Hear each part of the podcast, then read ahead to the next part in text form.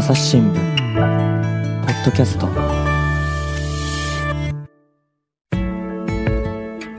朝日新聞の神田大輔です、えー北海道のですね核のゴミ受け入れに関する問題議論について北海道報道センターの伊沢健二記者に聞いていきます。伊沢さんよろしくお願いします。よろしくお願いします。えー伊沢さん、まあ、前回はですね寿都町の話を主に聞いてきたんですが、またもうちょっとね、違う話も聞きたいんですけれども、鴨江内村っていう村も、これはあの文献調査に対して立候補しているっていうことなんですよね。はい、そうなんです。うんうん、あの、まあ、鴨江内村というのはですね、はい寿都町と同じ、えー、尻部市地域と北海道で呼ばれているうん同じ地域に属している自治体で、はい、あの、寿都町と同じく日本海に面した村えです。ー近いところにあるんですか？えーまあ、同じ地域なんですけども、車で行くと、そうですね、1時間ぐらい、1時間ちょっとぐらい離れている、まあ、ちょっと離れている。あー北海道やっぱでかいですね。そうなんですよねあーなるほどねうんうんうんうんなるほど。で、その、鴨江内村と寿都町っていうのは、なんか、あの、同じような状況を抱えてるって言っちゃっていいんですかね？そうですね、あの、共通点があってですね、うんうんそれはまあ、全国どこの自治体も今そうなのかもしれないんですが、人口減少と過疎化に悩んでいます。ね、まあこれはね、どこでも進んでますよね。うん。はい。うんうん。あの、寿都町は人口2900人で、はい鴨江内村はもっと小さくて820人の村です。あー820人っていうと、なんかちょっとしたね、学校だったら、まあそれぐらいの人はいるかなっていうぐらいの人数ではありますね。そうですね。うんうん。で、あの、まあ、人口減少がずっと続いてきて、はい。まあ、あの、その推計なんか見ますと、まあ、うん20年とか30年先にはさらに半減してしまうんじゃないかと、そういった予測も出されていえて、じゃあもう人口がその400人とかになっちゃうかもしれないと。そうなんです。あはー厳しいですね。うんうんい。そういった危機感が、この寿都町鴨江内村には共通しています。うんやっぱりあれですか、鴨江内村の人たちなんかは、そういうあの村のね、外から働き手が来るんじゃないかみたいな期待もあるわけですかね。そうですね。あの、今回の文献調査への応募なんですけれども、うん。えっと、交付金が、えー最大でですね、2年間で20億円国から出ます。少なくない額ですね。そうですね。うんで、まあ、あの、寿都町の片岡町長は、はい。えっと、この20億円を、まあ、あの、今後の将来のために投資したいと、うんん。そういうふうに、あの、公言してますし、うん。鴨江内村の商工関係者も、まあうん、交付金への期待というよりもですね、その調査がどんどん進んでいく中で、うん。えっと、調査に携わる人が村に訪れて、うん。その村を活性化させたり、まあ、人口が増えたりですね、そういったことへの期待感をあうんうんうんうんの示しています。まあね、それはね、何もしないでいるよりは、やっぱりね、そういう文献調査でも何でもね、そう応募して、もう村を、町を活性化させたいっていうのは、多分まあ本音というか、切実な思いもそこにはあるんでしょうね。えーそうですね。うんあとはどうですか、その地理的に言うと、確か北海道って、あの泊原発って原発ありましたよね。はい、そうなんです。あれって近いんですか？あ、あの、まず、鴨江内村がですね、うん。えっと、泊原発のある泊村の隣に位置しています。あ。隣なんだ、はあ、はあ、はい。うん。もう、ものすごく近くて、うん。えーそれで、寿都町の場合もですね、うん。あの、まあ、泊原発から見て西側に、えっ、うんうん。と、寿都町があるんですが、うん。その、寿都町の一部が、あ泊原発の30キロ圏内にかかっていると。うん。そういった、まあ、両町村とも、まあ、泊原発に近いと、そういう土地ではあります。ああ、なるほどね。じゃあ、まあ比較的その原発があるっていうことに対しては慣れているというか、昔から知ってるっていうふうには言えそうですかね。特に鴨江内村の場合はですね、はいはい原発を立地したことによって出る国からの交付金をですね、うん。長年受け取ってきました。うんうんうんうんそういった中で、まあ、町づく、あ、村づくりですね、をしてきた。そういう、まあ、なんというか、泊原発とともに、なるほど。というところはあった自治体ですね。なるほどね。で、その伊沢さん、聞きたいんですけど、まあ、前回にき、その寿都町長の話がですね結構あの盛り上がりましたけれども、鴨江内の方は、村長さんはどんな動きなんですか、やっぱこう反対運動とか起きてるんですか？実はですね、はい寿都町ほど反対運動というのは見られません。おーそうなんですね。はいなぜでしょう？それはですね、あの、まあ、もともとその人口が820人で、うん。で、なおかつ高齢化しているっていう、そういう事情もあるんでしょうけれども、うんうん。まあ、先ほど申し上げた、そうのん、泊原発の近くで、その近隣自治体として生きてきたと。そういう、あの、うん。思いがですねうん、あの、比較的村民の中には大きくてですね、その、原発から、原発で電気を作ると必ず出てしまう核のゴミをどうにかしなければいけないっていうですね、何か使命感に近いようなものがですね、はあ結構村民の方々はあ持っているんだなっていう印象を、まあその住民説明会の発言なんかを聞いて思いました。え、使命感ですか？なんか例えばどういう発言からそんな感じを受けたんですか、はい。あの、構えない村ではですね、うんあの、寿都町の場合は、こう、町長が主導して文献調査にするっていう動きを取ったんですけれども、はい。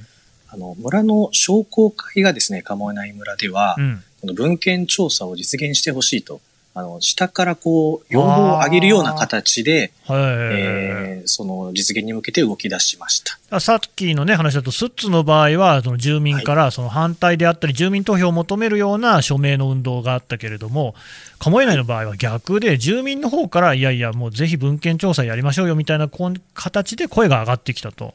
ええ、そうなんです。うんなるほどね、そこ全然違いますね。そうですね。うんえそこが、まあ、その反対運動、今起きているものがですね、スッツと構えないではちょっと違うのかなとういうふうに思います。んあのまあ、さその鴨江内村の村長さんは、この問題に対してはどういう姿勢なんですか？あの、直接的な発言をなかなかしない方でですね、いやそうなんで文すね。献調査に応募することについてですね、ずっと、うん。その、議会の意思を尊重したいとはあ。いうふうに繰り返し述べてきました。逆ですね、スッツの方はね議会の方が村長の意思を尊重したいみたいなね、あ村長ええ。町長の意思を尊重したいみたいなね、そうですね。はあ、まあ、和をもってたっとしとなす美しき日本っていう感じもしますけれども、なんかちょっともやもやっともするんですが、えええーとただまあ、スッツはトップダウン、で、えー、カモエナイはボトムアップなんだけれども、どちらも、はい。えー文献調査に対して手を挙げましたよということなんですね。はい、そうなんです。うーん。なんでね、今こう、同時にこう2つの町村でこういう動きが起きてるんですか？はい。あの、そもそも核のゴミをどこで処分するかという問題は、うん、もうあの原発が動き出した50年以上前かうんうん。らずっと課題に上がっている問題で、すよね。うん。ええ。で、その、それを決めないまま原発だけ動かしてきて、どんどん核のゴミが溜まってしまうという悪循環に至っていました。うんうんうんうんだからそれでまあはいはい、どうぞ。はい、どうぞ。はい。それで、まあ、なかなか、あの、解決策がない中で、あのうんようやく2000年、まあ、ちょうど20年前ですね、えっと、国が、あの、地下に、あ地層にの深くに核のゴミを埋めるっていうことが、まあ、処分方法としては最適だというふうに、あの、まあ、研究結果等々を踏まえて決めて、うん。うん。えーじゃあどこにその持っていくのかっていうのを、うん。あの動き出したと。で、だから、うん。まあ20年間、うん。この処分地を探そうと今やってきたんですけれども、はい。やはりその核のゴミを受け入れる自治体っていうのはそう簡単には出てきませんでした。まあ、そりゃあね、だってそれこそこう住民の方も反対するだろうし、そこのね、町長さんとかね、村長さんにしたところで、自分、そうやってね、支持者の支持離れみたいなのが起きることもこう覚悟しなきゃいけないわけだから、まあ、なかなかこう、おいそれとね、じゃあうちでやりますってわけにはいかないですよね。そうなんですね。うんうん、で、実際にあの13年前、2007年なんですけれども、うん、あの高知県の東洋町というところがですね、ほうほうほうほこれはあの町長がですね、うん。あの周りにあまり相談せずに独断で文献調査に応募しちゃったという事例があったんですう。ね。へえ、どうなりました？で、その結果、やはりあの反対派というかですね、反対運動が激しく起こってしまい、えーと町長はあうん。の選挙で敗れ、うん。えーあの応募撤回に追い込まれると、ほそういう過去があありました。ほうほうほうほうほうほう。なるほど。でこはい、どそ。そうですね。あうんで、その、あの、まあ、反省からなんですけれども、うん国はやっぱり、その手を挙げるとこを待っていても、これはなかなか、その、選べないとうん。いうふうな、あの、ことを反省してですね、うん。それで、まあ、新たな方法として、国が前面に立って、国が自治体にお願いすると、そういう。方式も、あの、導入して、はい。えー進めようと。あの、うん応募を待つけれども、うんあの、こちらからもお願いすると。そういう姿勢に、うん。えー変わりました。うん。うん。はい。で、あの、その結果なんですけれども、まあ、あの、寿都町は、えーどちらかというと、その、手を挙げた方なんですね。ああ、のうちはやりますよと。そうなんです。うんうんあの、なんというか、め、珍しいというかですね、うんなかなかこう、ない、あの、国もなかなかこれは難しいんじゃないかっていう中で手を挙げてくれたと。うん。うん。うん。でもやっぱり、それは難しいので、あの、申し入れ、つまりお願いする形でやっていきたいと。うん。うん。そこで、あの、浮上したのがこの鴨江内村だったんですね。ほうほうほで、鴨江内村というのは、あの、先ほども申した通り、えっ、と、泊原発が近くて、その、はい実は、十数年前から、この核のゴミの問題について、商工関係者の間で勉強会が開かれていました。う。うん。うん。うん。で、えっ、と、実際に、あの、今年に入ってですね、その、先ほど申しましたが、あの、請願という形で議会に文献調査を進めてほしいと、そういう流れになったので、うん。まあこれを捉えて国はですね、あの、お願いするという申し入れをすると。うん。うん。それで、まあ、あの、村長も議会は、えっ、と、うん文献調査応募の請願を賛成多数で可決、あ、採決、採択したので、うん。議会の思いを尊重して、それで、あの、文献調査に進むと。うんそういう、あの、スッツとの違いという意味でも、あの、構えないは進みました。まあね、だからその、まあ、抱えている事情は、例えば過疎化であったりであるとか、あるいは産業がね、やっぱりどうしてもないと、それこそね、町にも村にも活気が出ないよとか、その辺は共通してるんでしょうが、やっぱそれぞれに抱えている事情は違う、特にね、その鴨江内の人たちがですね、そこまでその積極的に、むしろですね、そういうその核のゴミをまあ処分するものに関しても、その検討のプロセスね、えーうちでやろうじゃないかっていう、そういう動きになってるっていうのは、まあ、ある種、やっぱりこの過疎化が進んでいる日本の地方を、まあ、象徴したような話だなと思うんですが、はい。えーとね、伊沢さんね、そもそもなんですけれども、ごめんなさいね、順番がね、まあ、後先な感じはするけれども、核のゴミ、核のゴミって言いますが、これってどれぐらい危険なものなんですかね？はい、あの、ものすごく危険なもので、あの、本当に強い放射線をうん放ちます。うん、で、あの、うん、人間がですね、近づくとすぐに死んでしまうほどの強い放射線を放ってしまうと。死んでしまうんですか？ええ。それぐらい危険なものです。ほうほうほうほうじゃあ、これはやっぱりね、そのなかなか受け入れるっていうのは、まあ、難しいっていうふうに考えるところも多いでしょうね。はい、そうなんですね。うーんただね、まあ、そうは言っても、この原子力発電どうするかっていうのは、結構こう、まあ、世界的にね、日本に限らずね、まあ、議論になっているところで、これはまあ、少なくとも原発、日本に現状存在しているわけだから、そのゴミっていうのは当然出てこざるを得ないわけで、どっかが引き受けなきゃいけないわけじゃないですか。はい、そうです。で今までってどうしてたんですか？今まではですね、あの、日本の場合は、やはり、あの、行く当てがないので、うん。えっと、青森県のうんうん六ヶ所村でですね、うん中間貯蔵という形で、うん。えー保管していました。うん。うん。うん。で、まあ、あくまで中間貯蔵であり、うん最終処分場ではないので、んですね。えっ、と、まあ、行く当てがない。つまり、えっ、と、原発は稼働してゴミは増え続けるけれども、その最後の場所がないという意味で、トイレなきマンションというような言われ方をしていました。なんか、すごいね、実感のあるような、こう、例えですけれども、トイレのないマンションってそんなとこ絶対住みたくないですもんね。そうなんですよね。はい。ん、なるほどね。いや、でもだから、え、あれですか、もう原発ができて50年とか経ってるわけですか？そうですね、日本では、はい。その間ずっとこの問題を、こう、なんかたらい回しというか、放置というか先送りというか、にしてきたってことですか？はい。あの、一応、その、どういった処分方法がいいかという研究はずっと進められてきたんですけれどうも、ん。あの、なかなかやはり、えー固まらず、うんうんまあ、地層処分がいいというふうになったのはこの20年の話であり、うんじゃあこの20年っていうのもどこまで進んだのかというと、うん。あの、この寿都町と鴨江内村が初めての調査という位置づけです。うんうんうん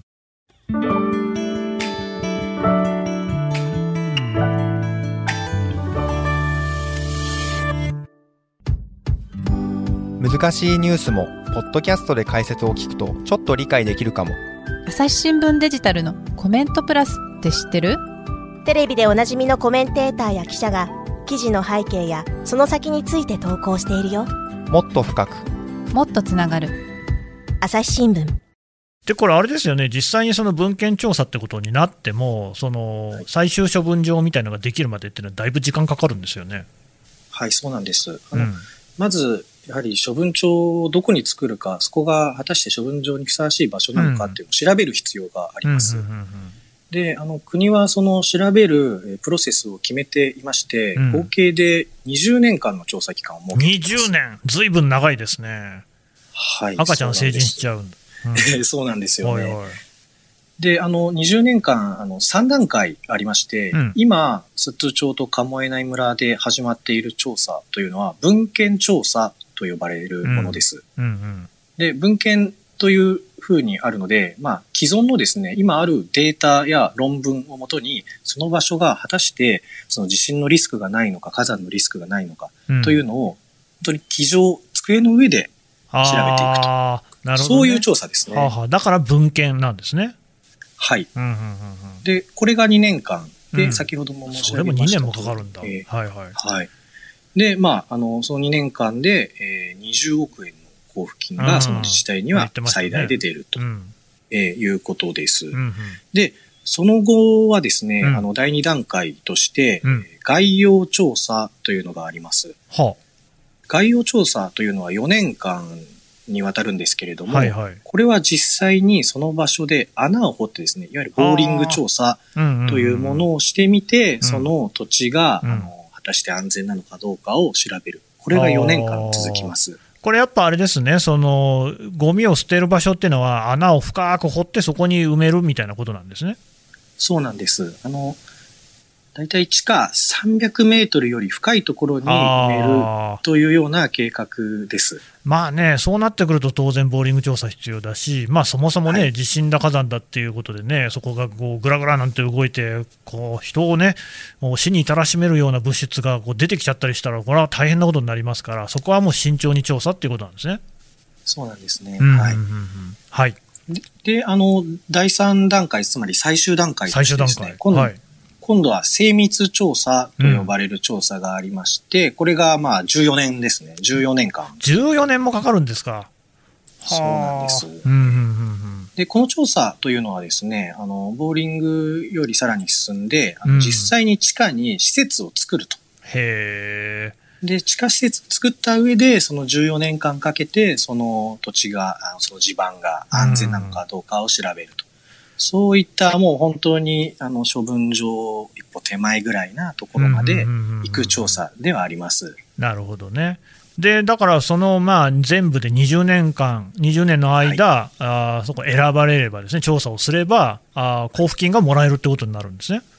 そうなんです。あの、うんまず文献調査で最大約20億。20億円ね。はい。で、第2段階の概要調査では、えっ、と、うん4年間なんですけれども、うん最大で合計約70億円。70億円。はいはい。はい。で、第3段階、この14年間の精密調査については、うんまだ交付金の額は決まっていません。いない。まあ、ただなんか推測するに、そのね、2年で20億円ってことは1年で10億円、その文献調査の段階でもらえるわけだから、それより少ないってことはなさそうだし、まあ、相応の額が20年にわたって自治体にもたらされるってことなんですね。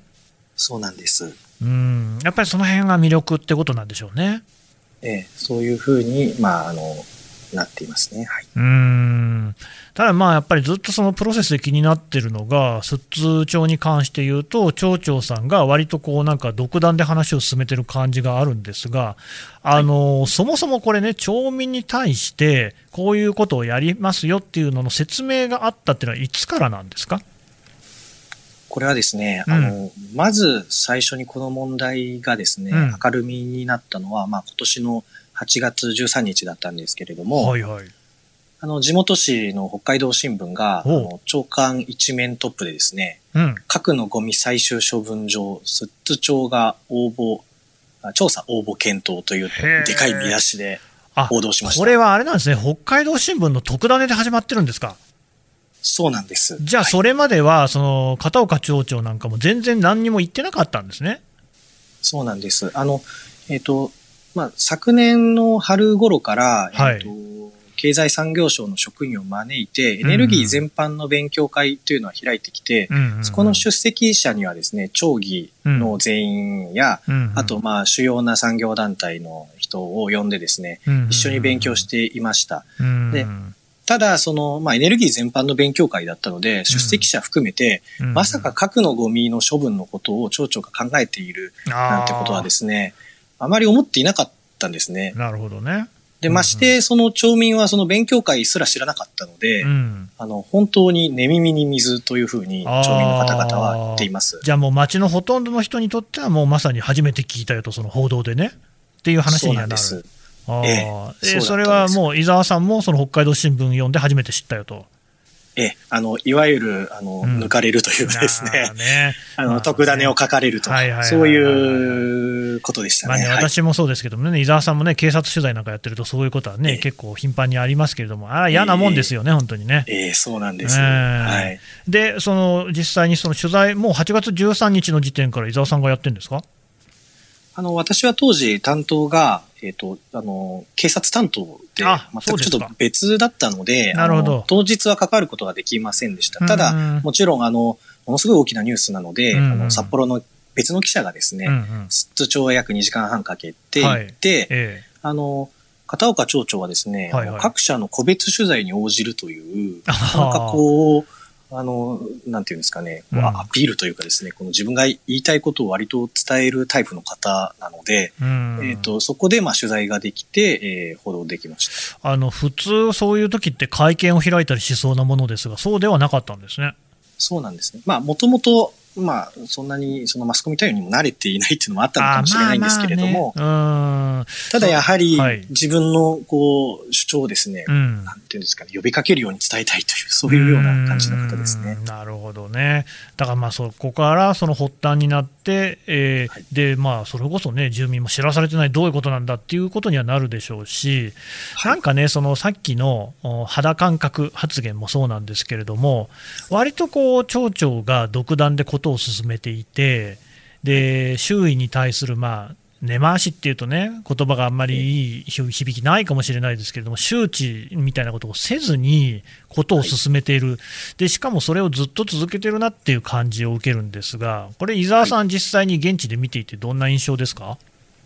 はい。あの、本当にそういった面があるのと、ただ、うん。あの、核のゴミの問題については、片岡さんは思い描いていたのは、うん、もうちょっとやっぱり根回しをしたかったらしいんですね。ああ、なるほどね。ええつまり、その、町議への説明だったり、産業団体の説明だったりっていうのをある程度した上で、うんうんあの、発表したかったと。ただ、うんあの、北海道新聞が報じてしまったので、うんあの、まあ、町民も寝耳に水という形になってしまっなるほどねたということですね。まあ、でも伊沢さんもやっぱりこのネタ取ったら書くでしょ、まあ、書きますね。うんまあ、僕は書きますよね。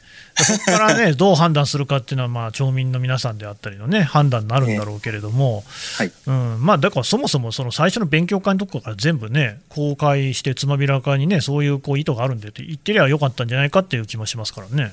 そうですね。うはい。んまあ、それでまたこれからね、いろんな動きがあるんでしょうけれども、今後のポイントなんていうと、伊沢さん、どんなところになりますか？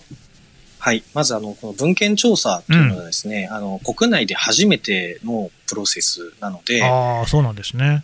今後の2年間の調査なんですけれども、はい。一体どういう形で進んでいくのかっていうのをですね、そもそも、あの実施主体の、まあ、ニューモと呼ばれる団体もですうんうね、ん。もちろん受け入れた町や村もですね、あの、どういったものが進んでいくのかわからないうん、ので、はい、あの、そこをまず、えっ、と、ウォッチしたいなとは思っています。なるほはい。どね、はい、他にもありますか？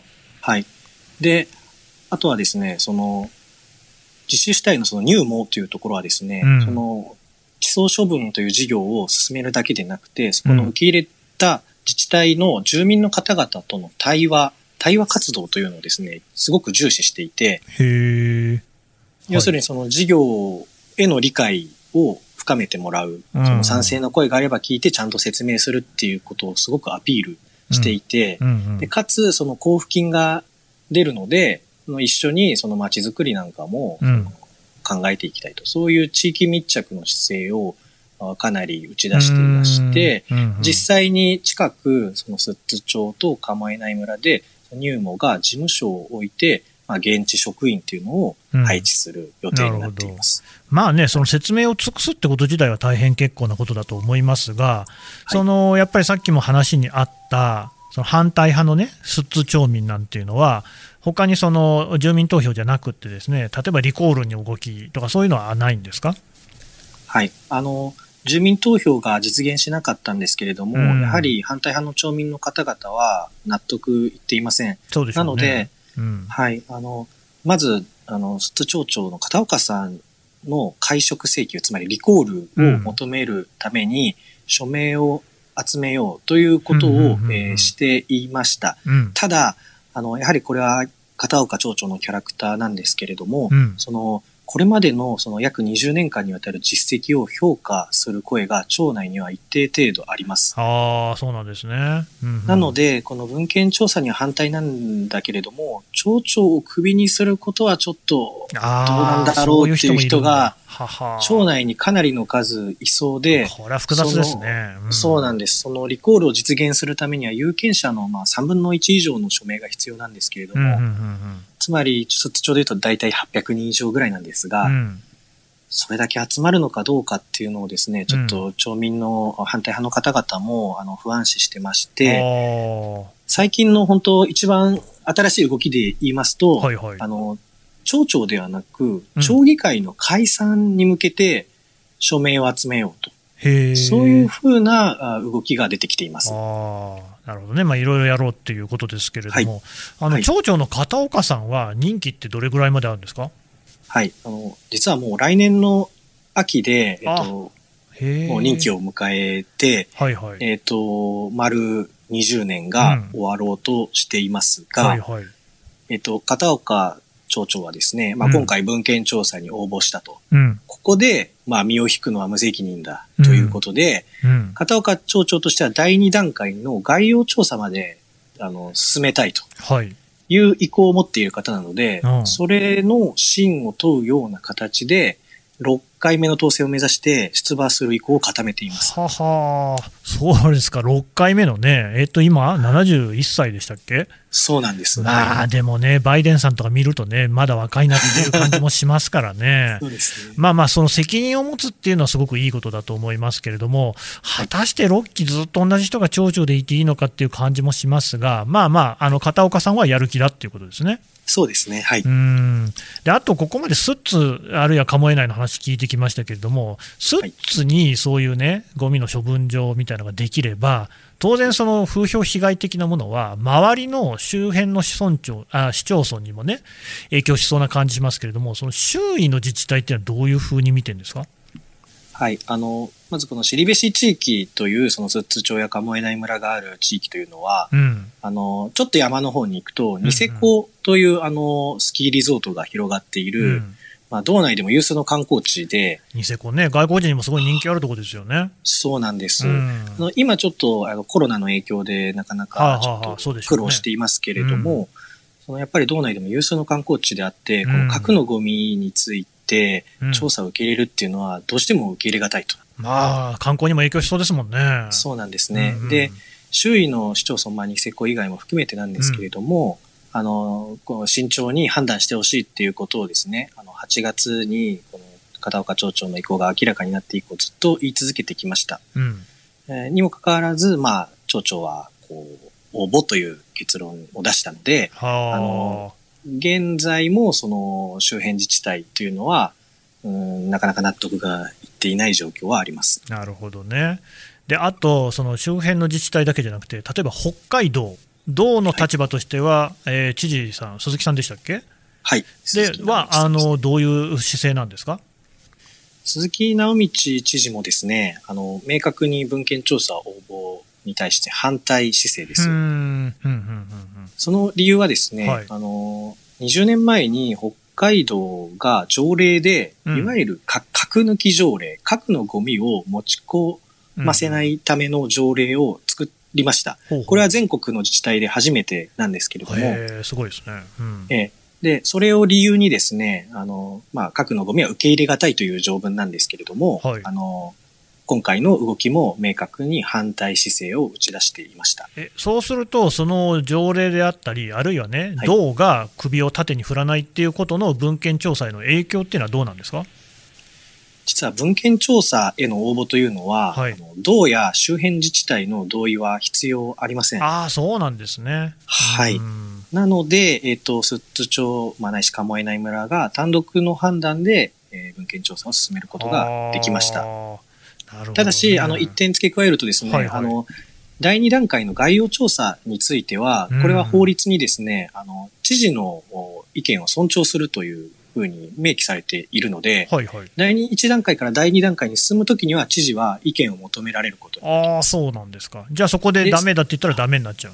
そうなんです。鈴木さんはそこでは反対するともうすでに明言しています。はあはあ、なるほどね。まあでも少なくとも文献調査はできるわけで、その間えにえ少なくとも20億円の交付金は出ると。はい、そうです。わかりました。どうもありがとうございました。ありがとうございました。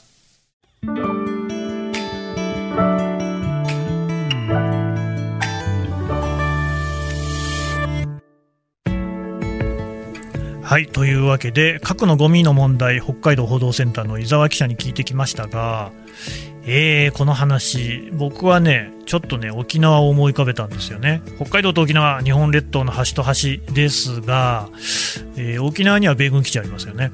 で、誰かが受け入れなきゃいけない施設っていうのは世の中たくさんあって、で、核のゴミだってその一つですよ。実際にその原発に対する賛成反対は別として、原発あって動いてるんだから、ゴミは出るし、それはどっかが引き受けなきゃいけない。外国に放り捨てるだけいかないですからね。じゃあそれどうすんのと。だからこの問題っていうのは別にその北海道の問題じゃないし、ましてその寿都町鴨江内村だけの問題じゃ全然なくって、これは日本の問題なわけですよ。だって原発のエネルギーってのはね、いろんなところで使われてますからね。じゃあそれどうすんのと。その北海道のなんか局所的な問題みたいなことで見てていいのかなっていう感じはするんですが、えー一つね、やっぱりね、こう私、こうなんか、すごいなと思ったのは、鴨江内村とかやっぱりもうすでに住民の側からね、そういうの必要だっていう話も出てきてるわけですよね。だから、そこはもう冷静に、まあ、核のゴミっていうと、どうしてもその何か、とてつもなくね、恐ろしい嫌なものっていう印象あるんですけれども、やっぱ科学的な面も持って、どうしていったらいいのかっていうのを広く議論するっていうのが多分大事なんだろうなと。そういう意味ではちょっと、寿都町の町長さんにはですね、あんまりそのワンマンなことやんないでほしいなとも思いました。朝日新聞ポッドキャスト、朝日新聞の神田大輔がお送りしました。それではまたお会いしましょう。この番組へのご意見ご感想をメールで募集しています podcast at 朝日 .com podcast アットマーク朝日 .com までメールでお寄せくださいツイッターでも番組情報を随時紹介していますアットマーク朝日ポッドキャスト。朝日新聞ポッドキャストで検索してみてください。